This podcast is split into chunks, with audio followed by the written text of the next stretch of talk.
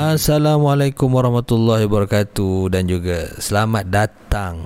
Selamat datang. Berapa je dah? Betul. Selamat sejahtera dan juga selamat datang Ke sesi Teh Tarik Podcast kita Iaitu kita bawa kepada episod Nombor 3 Ataupun episod terakhir kita Dalam perbincangan topik kita Iaitu dalam segmen Sembah Gebang Iaitu proses perceraian Hak suami dan isteri. Dan bersama saya Tetamu saya Macam biasa Tetamu saya Seperti minggu-minggu lepas Iaitu uh, apa Bella Isabella Dan juga Wani. Dan kita datangkan khas bagi lebih khabar lah sejak daripada dua episod sebelum ni aku seorang je lelaki. Aku bawa seorang lagi iaitu Awang. Hello Awang. Yes kali ni Awang masuk. Ah, kalau Awang masuk. Ya Bella macam mana? dia, dia bawa, bawa kita bawa kena bawa geng? Kita tak bukan apa kalau uh, apa kalau orang Penang panggil dua episod eh bah kena hentam. Dah dua dia memang kena hentam. Aku kena hentam aku kena attack yelah kan? Sebab aku dua perempuan dengan seorang pula tu lagi memang aku dikira kalah lah kan? Okay so kita masih macam biasa masih dengan Wani lagi. Uh, sebagai kita punya um, apa orang yang berpengalaman dalam uh, dalam untuk proses-proses perceraian dan apa semua ni lah sebab dia adalah pengamal hmm. undang-undang. Okey Wani, halo Wani. Okey Wani. Um, bertemu lagi kita di episod ini. Okey Wani. Memang kau okay. jadi kayu tu kayu kau. Okay, terus guys. Okey okey Wani. Uh, macam kita dah bincang beberapa perkara juga dekat uh, episod sebelum ni. So uh, to make it short, Bella nak tanya sebagai perempuan kan, sebagai wanita kalau kita berlakunya uh, perceraian ni selain daripada hak jaga anak-anak yang kita boleh tuntut kan, apa lagi benda-benda yang kita boleh tuntut? Uh, faham tak soalan Bella? Faham, faham. Wani? Kita bagi Wani bercakap dulu. Okay. Okey, uh, mungkin okay. kita teruskan. Untuk untuk isteri kalau dia baru maksudnya baru lepas kena cerai antara hak-hak yang dia boleh tuntut adalah uh, yang pertama nafkah edah lah sebab lepas cerai mesti ada edah kan so dia kena tuntut mm-hmm. nafkah mm-hmm. okey uh, then dia boleh tuntut in case kalau macam Uh, sebelum ni dia ada isu nafkah kan. Nafkah tertunggak. So dia boleh tuntut untuk nafkah tertunggak dia. Mm-hmm. Lepas tu dia boleh tuntut harta sepencarian. Mm-hmm. Uh, sepanjang perkahwinan tu kan. Uh, mm-hmm. Harta yang dikumpulkan sepanjang perkahwinan. So dia boleh tuntut harta sepencarian. Dan dia boleh tuntut muta'ah. Okay. Hmm, muta'ah tu apa? Uh, sagu hati. Duit sagu hati. Oh, faham-faham. Hmm. So dia boleh tuntut lah mutak ni boleh dikira sepanjang contohnya dia kahwin tu 10 tahun kan. Uh, so nanti hakim akan kira lah sehari berapa ringgit darab dengan berapa ratus hari yang dihidup bersama dengan suami dia. Mm-hmm. Tapi dia tengoklah sumbangan-sumbangan sepanjang sumbangan dia sebagai isteri sepanjang dalam tempoh perkahwinan tu. Oh, okey okey okey. Dia boleh tuntut hajagan anak lah. Mm-hmm. Hajagan anak. Okey kalau okay. kalau uh, teruskan terus. Hmm? Uh, uh, uh, teruskan teruskan. Uh, kalau lepas cerai uh, dia kena tuntut lah untuk hak tempat tinggal dengan suami dia supaya dia boleh duduk di rumah kelamin yang, yang sama dalam tempoh edah dia. So dia tak perlu nak ke mana-mana lah. Dia, dia just stay je dekat mana yang dia duduk. Hmm. Masa perkahwinan tu. Oh, okey okey. Tapi kalau macam contohlah dia tu tak antas pencarian kan. Kalau macam duit ke bolehlah kita ataupun harta-harta yang boleh dikongsi mungkinlah akan boleh dibagikan dua. Tapi kalau macam rumah nak bagikan dua macam mana? Macam mana tu biasa kalau untuk berkaitan dengan atas pencarian ni memang dua-dua ni kumpul duit beli rumah. So macam mana tu? Okey, macam ni.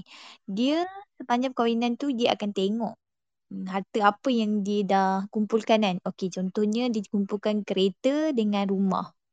Okey, dalam uh, rumah ni nanti dia akan cek tau nilaian harga rumah tu.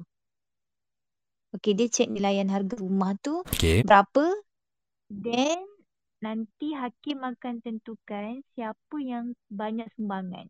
Okey, contohnya sama-sama 50-50 seorang bayar bulanan memang 50 lah loan kan bayar ah okey aku bayar loan Ah, ataupun ada buat kos renovation ke? Uh, contohnya laki ataupun suami. Okey saya bagi tahu uh, suami dia lah. Suami dia yang buat kos renovation ada top up top up sikit kan. Hmm. and then kat situ hakim akan tentukan okey kat sini tengah-tengah. Tu kita ambil nilaian rumah tu. Contoh nilaian rumah tu sekarang 400,000 Okey. Okey bila 400,000 nilai dia uh, separuh-separuh 200,000 lah kan nilaian Hmm. dia Ah, betul. So nanti siapa yang nak rumah tu dia bayarlah 200,000 tu. Kalau tak mampu nak bayar then jual lah rumah tu dengan harga 400,000 dan dapatlah seorang 200,000. Ah, okey okey okey. So dapatlah seorang 200,000. Okey okey faham faham faham. Okey. Tapi kalau macam okey, ada kalau kita imbas kembali tadi, uh, Wanis ni pernah tengok ada uh, suami isteri yang memang apa uh, bila bercerai tu siap berebut-rebut anak apa semua tu kan. Maksudnya dalam uh, mungkin juga Wani pernah jumpa yang lepas uh, proses perceraian uh, perceraian tu apabila hakim dah jatuhkan hukuman tu uh, dia sedih, dia murung kan. Ada tak yang yang apa lepas hakim jatuhkan hukuman tu dia keluar mahkamah dia happy? Ada tak? Ada? Oh, memang ada eh? Dia happy betul-betul happy. Sehappy-happynya. Oh macam tu. Rasanya maybe hmm, kena bully ke apa tak tahulah mental bully lah kot dalam Aha. perkahwinan dia kan. So bila Hmm. dia, dia lepaskan dia rasa macam beban tu dah hilang. Dia hilang. Bila dia diceraikan dia macam happynya lah. Dia, dia dah tak duduk lagi dalam kongkongan apa-apalah. Maybe ada masalah kan. Ah, betul lah kan, ha. perkahwinan dia. So, dia, dia happy. Memang bukan dia berseri-seri happy. Betul. Sangat happy. Memang sangat happy lah Okey lepas tu Okey di samping Dia juga happy Ada tak macam kawan keluarga dia ke Anak-anak dia pun sekali happy Ada nampak juga Ah, ada. Betul. Dia orang dah macam uh, berkenduri dah dekat luar Macam mahkamah. terlepas daripada satu beban. Beban macam lah. Yes. bukan beban lah orang cakap mungkin yang kena mental torture ke apa benda kan. Ah, ya betul. Sebab maybe Yelah. masa tempoh perkahwinan tu kita tak tahu kan apa yang dia, betul-betul. dia macam mana Mm-mm. kan. Ah, Hmm. dah dilepaskan maksudnya benda tu macam ah, leganya lah macam tu. Tapi ada setengah, ada Mhm. yang dia dilepaskan secara paksa rela tau. Ah. okay. Hmm, suami dia memang uh, bukan isteri dia memang suruh lelaki, uh, lelaki suami dia tu ceraikan dia sebab macam dah tak boleh nak hidup sama tapi Hmm. lelaki dia macam terpaksa terpaksa Mhm. ceraikan benda tu maksudnya tak boleh terima lah kenapa aku nak kena ceraikan isteri aku aku sayang dia lagi ah, macam tu lah ataupun ada Ah. kepentingan-kepentingan tu dia dapat daripada isteri dia kan kita tak tahulah tapi Hmm. uh, isteri tu selepas daripada perceraian tu dia kena mohon uh, ijang permohonan ijang si tegahan lah maksudnya Jadi si tegahan lah mohon uh, suami dia jangan dekati dia lah sepanjang lepas perceraian tu. Dia Oh berapa dia lelaki dia boleh duduk uh, boleh bersembang ataupun nak, nak kalau nak berjumpa pun jumpa di kawasan orang yang ramai ataupun jumpa dekat pejabat polis ke atau jumpa di rumah family ke Hmm. dia boleh buatlah benda tu. Hmm. Okey. Okey, uh, apa sekejap eh. Silakan silakan Uh, okey, Bella nak tanya. Okey, uh, biasanya lah kita, biasanya kita dengar eh, tak biasa jugalah tapi most orang cakap common punya masalah adalah macam kes-kes pukul, uh, apa benda yang macam tadi kan, cawan semua tu. So, macam mana kalau bercerai melibatkan orang yang ketiga? Maksudnya suami ataupun isteri curang and Ah. lead kepada perceraian. Maksudnya proses dia bukan proses maksudnya uh, cara nak handle tu sama ataupun lain. Ah betul betul nak tanya tu juga. Hmm. Soalan bonus ni. Kalau bonus ni soalan tak ada silibus. Oh tak ada. eh? tak curious je. Ha okey okey. dia untuk kes orang ketiga ni dia masuk dalam kes jenayah tau. Jenayah. so, Oh, okey. Sekejap sekejap maksudnya kalau jenayah oh betul lah Bella ada tengok satu cerita Indon sebab curang cerita? ni jenayah. Okey, okey, okey, so betul. Nak tahu Malaysia sama, sama ke tak? Okey okey. Boleh boleh terangkan Wani. Oh curang curang Okey. jenayah. Teruskan teruskan. Bukan dia macam ni um, dia bila melibatkan pihak yang ketiga ni tak kisahlah pihak ketiga ni uh, family ke ataupun bekas kekasih ke bekas tunang ke bekas suami ke tapi orang ketiga lah yang pastinya mengganggu rumah tangga tu uh, mana-mana pihak yang rasa uh, perkahwinan dia diganggu oleh pihak ketiga so dia boleh mohon untuk ni lah um, jenayah Oh, untuk jenayah. Orang ketiga. Oh, tinggal apa hukuman tu kalau dia subjek soalan? Uh, macam tiga bulan penjara. Oh. Uh, dia, Oh. dia tiga lima enam. 356. Penjara. Oh, benda ni valid. Okay, faham? Dia, uh, dia denda je tak, tak, tak apa. Tak terlalu berat sangat pun. Tapi at least benda tu macam jadi Bagi pengajaran. pengajaran. Betul, betul, betul. Siapa Yeah. nak kena penjara tiga, tiga bulan? Siapa, dua hari pun tak nak. Ah, betul lah tak, betul kan? Tapi tapi cuma okey nak tanya jugalah kan? Okey kalau macam okey contoh diganggu. Okey contohnya ada pasangan A B. Okey C ni ganggu okey so C ni boleh disabitkan kesalahan betul tak? Okey tapi ibaratkan ada A B dengan C. Okey C ni tak ganggu pun tapi B duk ganggu ke C ni? Ah, C ni bujang B ni dah kahwin dengan A.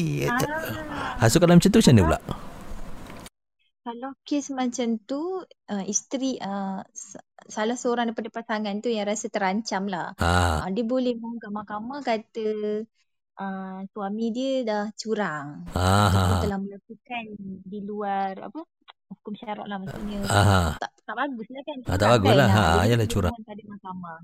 So mahkamah Maksud tidak boleh Dia tak boleh lah cakap yang C ni Apa mengganggu Sebenarnya C ni tak layan pun Tapi duduk Tapi duduk tergila bayang Duduk cakap apa semua tu Ah, kiranya suami dia yang menggatal kan dengan Ah, isteri tu. ah ya ya Jadi tak kisahlah suami ke isteri ke yang menggatal dengan isteri. Ah betul lah tu ah. Ah, benda tu boleh mohonan mana-mana lah. Oh, masih boleh- Mana-mana pasangan. Oh, Asyik boleh mohon lah juga kan. Ha, Aku tahu dah untuk next topik ni. Boleh dengan Wani ada satu lagi next topik Tak apa nanti kejap lagi kita bincang untuk next topik Aku tahu ni topik ni lah lagi hangat kan. Okey. Okey tapi um, Okey nak tanya jugalah kan. Okey dalam keadaan um, uh, Dalam keadaan um, Apa keadaan untuk suami isteri Dalam proses perceraian ni kan. Um, Okey uh, Kita berbalik semula kepada yang happy tadi Yang kebanyakannya beban apa semua tu kan Okey, uh, yang untuk yang keluar daripada mahkamah tu, uh, yang muka happy tu, okey nak tanyalah purata eh. Kebanyakannya yang happy tu lelaki ke perempuan? Perempuan. Oh perempuannya ah, memang betul-betul kena torture. ada tak pernah dua-dua happy? Du, ada, ada dua-dua happy. Dua-dua happy pun ada? Saya ada um, uh, kes hari tu memang uh, dalam dewan tu kan dia Aha. bukan kes cerai je. Mhm. Uh, tak ada kes lain selain kes cerai secara baik lah. Okey. So memang masa proses apa uh, hakim tu tengah buat siasatan dia tengah tanya-tanya Mhm. Hakim pun cakap lah "Hmm, okey lah macam ni uh, memandangkan sebelum uh, suami ataupun defender melafazkan talak uh, marilah bersama-sama maksudnya Oh. maaf-maaf lah Oh, maaf lah. maaf uh, minta maaf semua nangis-nangis ya, Ha, kan ha. depan tu lah yang dapat real time tu depan dewan tu The time tu ya. dia buat benda tu ada yang uh, magic ah ada yang magic bersama balik mesti tak jadi cerai Oh, baru nak tanya soalan tu. Ah, memang apa kita macam "Hmm, jadi dia kata dia cakap "Hmm, boleh tak saya nak batalkan apa yang saya nak cancel lah permohonan ni untuk perceraian Oh, walaupun telah ditetapkan oleh hakim lah. ah maksudnya hakim dah bagi arahan dah okey sebelum suami apa ni defender melapaskan cerai okey boleh ah buatlah Oh. maaf-maafan semua depan tu semua ah then bila dia macam maybe tak tahulah apa yang jadi dalam tu kan Yalah. dia Mungkin jatuh cinta lah, balik. tu Hmm. Maybe masing-masing ada yang emosi kot cerai tu. ada yang lepas apa lepas dua-dua minta ma- minta maaf semua tu dan dah lafaz talak semua bila keluar muka happy sangat dua-dua muka happy Dua-dua muka happy. Dua-dua tu beban tu. Okey, Alah, okey. maybe masing-masing dah ada pilihan ke apa tak tahulah kan Ya tak tahulah Ah, kan. Ah, tapi cuma, betul. uh, tapi cuma isteri tu kena tunggu happy tiga bulan. Oh happy. Okey ada tak yang jenis yang dah uh, apa hakim dah jatuhkan hukuman. Lepas tu tiba cakap, eh boleh tak cancel? Ada tak macam tu? ah tak ada setakat ni tak ada Oh sekarang tak ada lah. Maksudnya yang lepas. sebelum ha, Ya, oh yang sebelum. tepatnya sebelum lapaskan talak tu ah, hakim selalunya dia akan bagi masa lah masa tempoh masa untuk pasangan tu. Dia macam okey kita, kamu dua duduk sejenak fikir. Ah, bukan fikir maksudnya bermaafan ah, salam salam. Ah, depan tu lah. Kami pun tengoklah drama dia orang ke depan tu. Oh tengok drama tu ada. itu lah drama gambar-gambar. Okay, then bila dia dah ni, okay, baru dia, dia cakap, okay, saya nak batalkan hasrat ni. Adalah, yang tu ada saya jumpa. Yang tu ada jumpa lah Tapi tak ada lah yang dah Hakim dah Kena jatuhkan hukuman Tiba-tiba Boleh tak tak jadi Oh tak ada Itu tak ada Ha, tak ada, tak ada lagi yang, tak ada magic yang tu. Ah, kan tu tak ada magic lah Betul, Maksud memang betul-betul Betul-betul nekat lah tu kan Ha, dekat lah tak ada berpaling ke belakang dah tu. Ah, okey okey okey. Okey. Ah, okey Bella. Okay. So, uh, ni Bella nak cerita sikit lah kan. Sila sila sila. Before tanya soalan seterusnya macam Bella dia kenal dua orang kawan kawan rapat Bella juga yang diorang uh, melalui proses penceraian lah. And dua-dua tu adalah lelaki. And dua-dua lelaki tu adalah dari pihak yang orang cakap bu, tak, bukan nak cakap tak aniaya tapi dari pihak yang mem, nak mempertahankan lagi perkahwinan tu. Ha, so kenapa Bella tanya pasal orang ketiga tadi tu adalah sebab dua-dua ni uh, dia orang punya wife uh, macam kiranya ada affair lah dengan lelaki lain faham tak ha, macam kita kan uh, lelaki kan kadang-kadang tengah susah tengah down kita expect uh, perempuan untuk ada yang kita Betul. support kan Betul? uh, but, but instead dia orang Yelah jumpa lelaki lagi bagus semua-semua. So dia orang adalah cerita dekat Bella juga pasal macam mana dia orang pergi sesi counselling. Ada yang sanggup je pergi tiga kali. Ad, yang lagi seorang ni pula sekali memang terus nak cerai macam tu kan. Okay. So itulah salah sedikit sebanyak pengalaman yang Bella dengar daripada kawan Bella sendiri lah kan. Hmm. So uh, soalan Bella ni tak ada kaitan pun dengan yang cerita tadi tu. Ah, Cuma betul dah. Uh, macam kita cak, kita tahu kan uh, lately ni kita macam lalui fasa-fasa pandemik. Lagi-lagi masa awal-awal yang 2020 tu memang masa tu kena lockdown sampai berapa bulan sampai memang tak keluar mana-mana kan. Betul? and masa tu setahu Bella banyak sangat kes cerai. Maksudnya cerai tu tak macam cerai normal. Maksudnya kita satu-satu jam lima lima pasangan macam tu kan. Tapi Ah. mungkin yang masa pandemik ni macam orang cakap Macam lebih. Setiap saat ada ha Ah, macam tu. betul Layan tu, ha. kan. Ha mas, biasanya kan uh, kalau Wani pernah handle lah kes-kes penceraian masa pandemik ni kan. Biasanya sebab apa? Macam ada sebab macam oh baru tahu bini dia masak tak sedap, macam baru tahu bini dia tak pandai masak, baru tahu yang macam ni macam tu. Macam-macam sebab kita baru duduk sekali, mesti kan pergi kerja, balik kerja, tidur semua Betul? tu kan. Betul? Ha so Wani ada nak share something tak berkaitan dengan perceraian dekat masa pandemik ni? Oh, selalunya kan. Hmm, kes yang dapat masa pandemik ni selalunya isu kewangan. Isu kewangan. Okey okey okey. Isu kewangan lah paling top. Hmm. Sebabnya, yelah kita PKP banyak yang hilang kerja semua. So ada yang Betul betul. ada yang rasa dia diri dia macam not good enough lah untuk wife dia ke ataupun dia macam okay aku dah tak boleh nak survive dah. So dia macam okay tak apa aku lepaskan bini aku. Hmm, betul-betul financial Hmm. kan. Ada yang ada yang kes curang lah sebab kan PKP kan jauh LDR PKP. semua. Itu Ah betul lah tu faktor juga kan. Betul lah kan. Hmm. Jauh-jauh ni ambil Itu kesempatan. antara top top ni lah isu yang uh, kewangan dengan kes LDR sebab tak dapat nak balik semua. Kita nak wrap up ni kan Sebenarnya wrap up kan. Okey. Uh, Sebab kita akan bagi speaker-speaker kita Untuk wrap up. Tapi sementara uh, uh, Sementara speaker-speaker Untuk wrap up Abang nak bagi dekat uh, Apa dekat Bella dulu Untuk wrap up. Untuk wrap up. Lepas tu Awang Lepas tu Abah Dan last kali adalah Kita punya tetamu jemputan kita lah Untuk wrap up Kita punya session kita hari ni. Silakan Bella Okey, uh, sepatah dua kata daripada saya untuk uh, isu perceraian ni. Um, Okey, bagi, bagi seorang yang masih bujang dan akan melalui fasa-fasa perkahwinan dan yelah macam Abah dah memang tengah lalui fasa perkahwinan kan macam uh, Wani dah yelah dah banyak handle benda perkahwinan ni and setahu saya Awang pun akan bakal lah dalam masa terdekat untuk Bakal-bakal melanjutkan diri ya Amin, dalam dalam amin. Amin dalam institusi perkahwinan ni. Okay, Hmm. so uh, macam mana pun saya nak cakap uh, perempuan kena tahu apa hak dia sebagai seorang wanita, sebagai seorang isteri, sebagai seorang ibu. Ha, macam itulah dia kena tahu kena study lah kena aware dengan benda-benda macam ni so Mhm. when it comes to benda-benda macam ni dia dah tahu dah macam ma- apa yang dia perlu buat sebab bu- memang uh, perceraian ni adalah jalan terakhir yang kita kena buat sebenarnya dalam perkahwinan Mhm. selain daripada communicate uh, cuba ber- berinteraksi dengan pasangan kita menyelesaikan masalah kan Betul. tapi kita kena tahu yang kita ada hak kita sebagai seorang wanita Betul. Okay So Apa-apa jadi sekalipun Cuba Cuba mempertahankan hak kita Dengan cara yang betul Jalan yang betul Rujuk orang yang betul So Betul. kita akan dapat benda tu dengan Maksudnya selesai dengan Cara yang betul lah Mhm. Okey. uh, Itu saya dari saya Baguslah Bella kan. Ha, nanti apa ha, nanti tak uh, apa kata Senggo tu okeylah. Kira settle lah bah Okay, settle. tak, tak, tak apalah sebab kau bayar parking hari tu. Kau kena settle lah kan. oh, okey seterusnya pada awang. Okay, um, jadi saya cuba bagi sikit kata-kata untuk uh, konteks kita pada uh, podcast kali ini. Um, apa pun yang terjadi dalam hidup kita, um, cubalah uruskan kehidupan tu sebaiknya. Jangan terlalu risaukan. Okay, kena highlight saya terlalu ris- terlalu.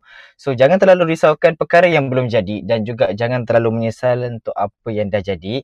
Jadi, uh, kita faham dalam konteks perkahwinan um, pembelajaran tu akan berterusan. Maksudnya kita bukan belajar pasal perkahwinan, pasal apa semua tu sebelum kahwin je. Ah, Semasa betul. kahwin, selepas kahwin pun kita akan still belajar apa itu peranan masing-masing, tanggungjawab masing-masing sebab setiap pasangan tu berbeza. Fahami pasangan anda, fahami Betul. macam mana keadaan keluarga anda, keadaan diri Hmm. anda juga. Dan dalam masa yang sama, kita dalam masa kita belajar kita faham betul-betul dan kita hayati bersama supaya kita dapat kebahagiaan. Dan kata so tadi tadi saya punya highlight adalah carilah tenang dan bahagia sebab bahagia tanpa tenang tak bahagia tenang tapi tak bahagia pun tak jadi apa jadi Betul. carilah tenang dan bahagia supaya kehidupan kita tu ada warna-warni dia walaupun Hmm. ada suka dan duka tapi dia bersulamkan satu bentuk perjalanan yang indah dan kita susun sebaiknya Baik. atas kudrat kita jugalah. Ah, Ya, terima Itu kasih. Terima kasih betul awang kan. Okey, bagi abang tengok ada orang-orang yang masuk yang baru masuk kat dalam ni. Anda boleh dengar kita punya session kita dekat uh, apa kita punya apa kita punya platform podcast kita yang ada di Spotify, Google Podcast, Apple Podcast dan juga di YouTube channel kita untuk sesi tertarik. Tapi cuma untuk rakaman yang yang anda sedang dengar ni kita akan publishkan pada 21 hari bulan 3 macam tu. So lambat lagi sebenarnya. Tapi tak apalah nanti anda just reminded eh. So kalau, anda lepas ni nak dengar untuk topik-topik lebih hangat, korang boleh masuk je terus dengan live dekat sesi tertarik. Jangan lupa untuk follow kita punya kelab ni dengan carian sesi tertarik ya. Okey wrap up uh, okey wrap up daripada abah atas apa perbincangan yang yang uh, untuk topik kita hari ini berkenaan dengan uh, proses perceraian hak suami dan isteri ni adalah simple saja. Dalamilah ilmu tu sebabnya kadang-kadang bila kita terlampau tumpukan sahaja dengan ilmu orang panggil apa? Ilmu khusus kahwin tu saja dan kita tak upgrade sampai bila-bila itulah yang punca dan jadi masalahnya. Sebab sedangkan ilmu kita ni kena siasa upgrade kan. Ha ini baru ilmu dunia kalau ilmu uh, kalau ilmu berkenaan akhirat pun kita kena siasa upgrade. Ini tak habis-habis dengan anda yang masih lagi maintain dan berpegang kepada uh, kalau macam contohlah bab solat kan. Even bab solat pun anda masih pegang uh, uh, ketika kelas kafa yang dulu sedangkan kita yang sekarang ni kita kena upgrade betul-betul dan kita kemaskan betul dengan cara solat kita. Ha, so sama juga seperti ilmu perkahwinan. Ilmu perkahwinan ni adalah ilmu yang unlimited which mean kalau macam abah sendiri dengan juga isteri abah sentiasa kami belajar sesuatu dengan lain tu adalah daripada semasa ke semasa. Kami belajar setiap-tiap hari kami belajar benda yang baru. Tiap-tiap hari juga kami belajar benda-benda yang boleh mengenali diri. Sebab proses perkenalan ini dia melibatkan bukan sekadar orang cakap aku dah bercinta dengan dia ni 10 tahun kan. So bila berkahwin tu tak semestinya anda akan kenal dia dalam masa 10 tahun tu adakah dia betul betul-betul mungkin dia simpan kuku dia mungkin lepas dah akad nikah baru tunjuk kuku sebenar.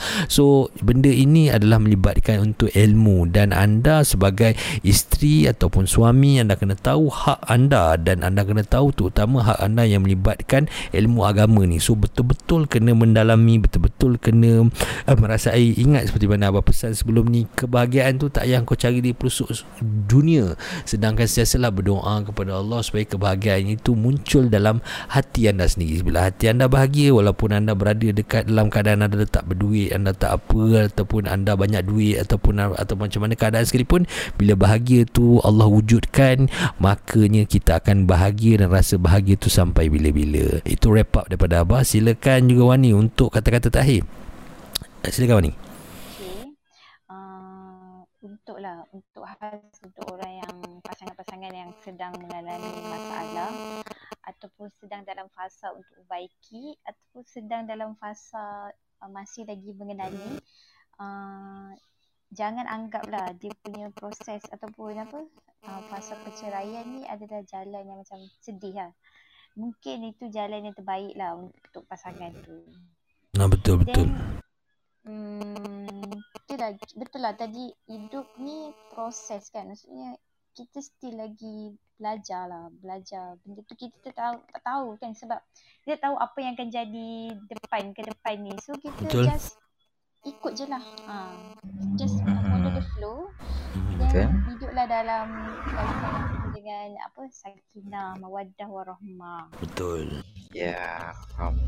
Alhamdulillah. So itu itu memang betul-betul closing yang terbaik Wani. Tak apa nanti kita akan ajak Wani lagi Untuk sembang gebang kita yang akan datang. So anda yang baru masuk So nak, nak, nak nyatakan bahawa kita punya ini adalah Yang terakhir. Kalau anda nak dengar balik Anda boleh dengar je replay dekat kita punya clubhouse ni. Tapi kita akan buka sehingga pagi esok saja. Lepas tu kita akan delete replay ni Untuk kita publishkan dekat kita punya uh, ni kita punya uh, semua kita punya Platform. media sosial uh, platform dan juga media sosial kita. Okey, Yes. uh, uh, uh, okey seperti yang telah Wani sharekan sebelum ni uh, uh, sikit lagi nak wrap up. Okey, ingat kadang-kadang jangan terlampau sedih dengan perceraian tersebut sebab kadang-kadang sebab Wani pernah cerita Wani dia cerita sendiri bahawa ada setengah orang tu bila bercerai muka dia sangat happy. So kadang-kadang kita tak tahu apa yang berlaku yang sebenarnya dan ingatlah apabila uh, apabila nak membuat suatu keputusan tu pegang. Macam abah biasanya kalau abah berkeputusan abah pegang kepada dua perkara. Eh, uh, pada satu perkara saja. Uh, iaitu di manakah kemudaratan yang paling ringan sekali? Yang paling ringan yang paling tidak memudaratkan sekali. Dan pilihlah kemudaratan paling ringan tu supaya insyaallah kalau even kalau mudarat sekalipun keputusan kita tu tapi itulah yang paling ringan berbanding kita buat satu keputusan yang boleh memberikan kemudaratan kepada persekitaran uh, kepada uh, diri kita sendiri dan juga kepada orang di sekeliling kita.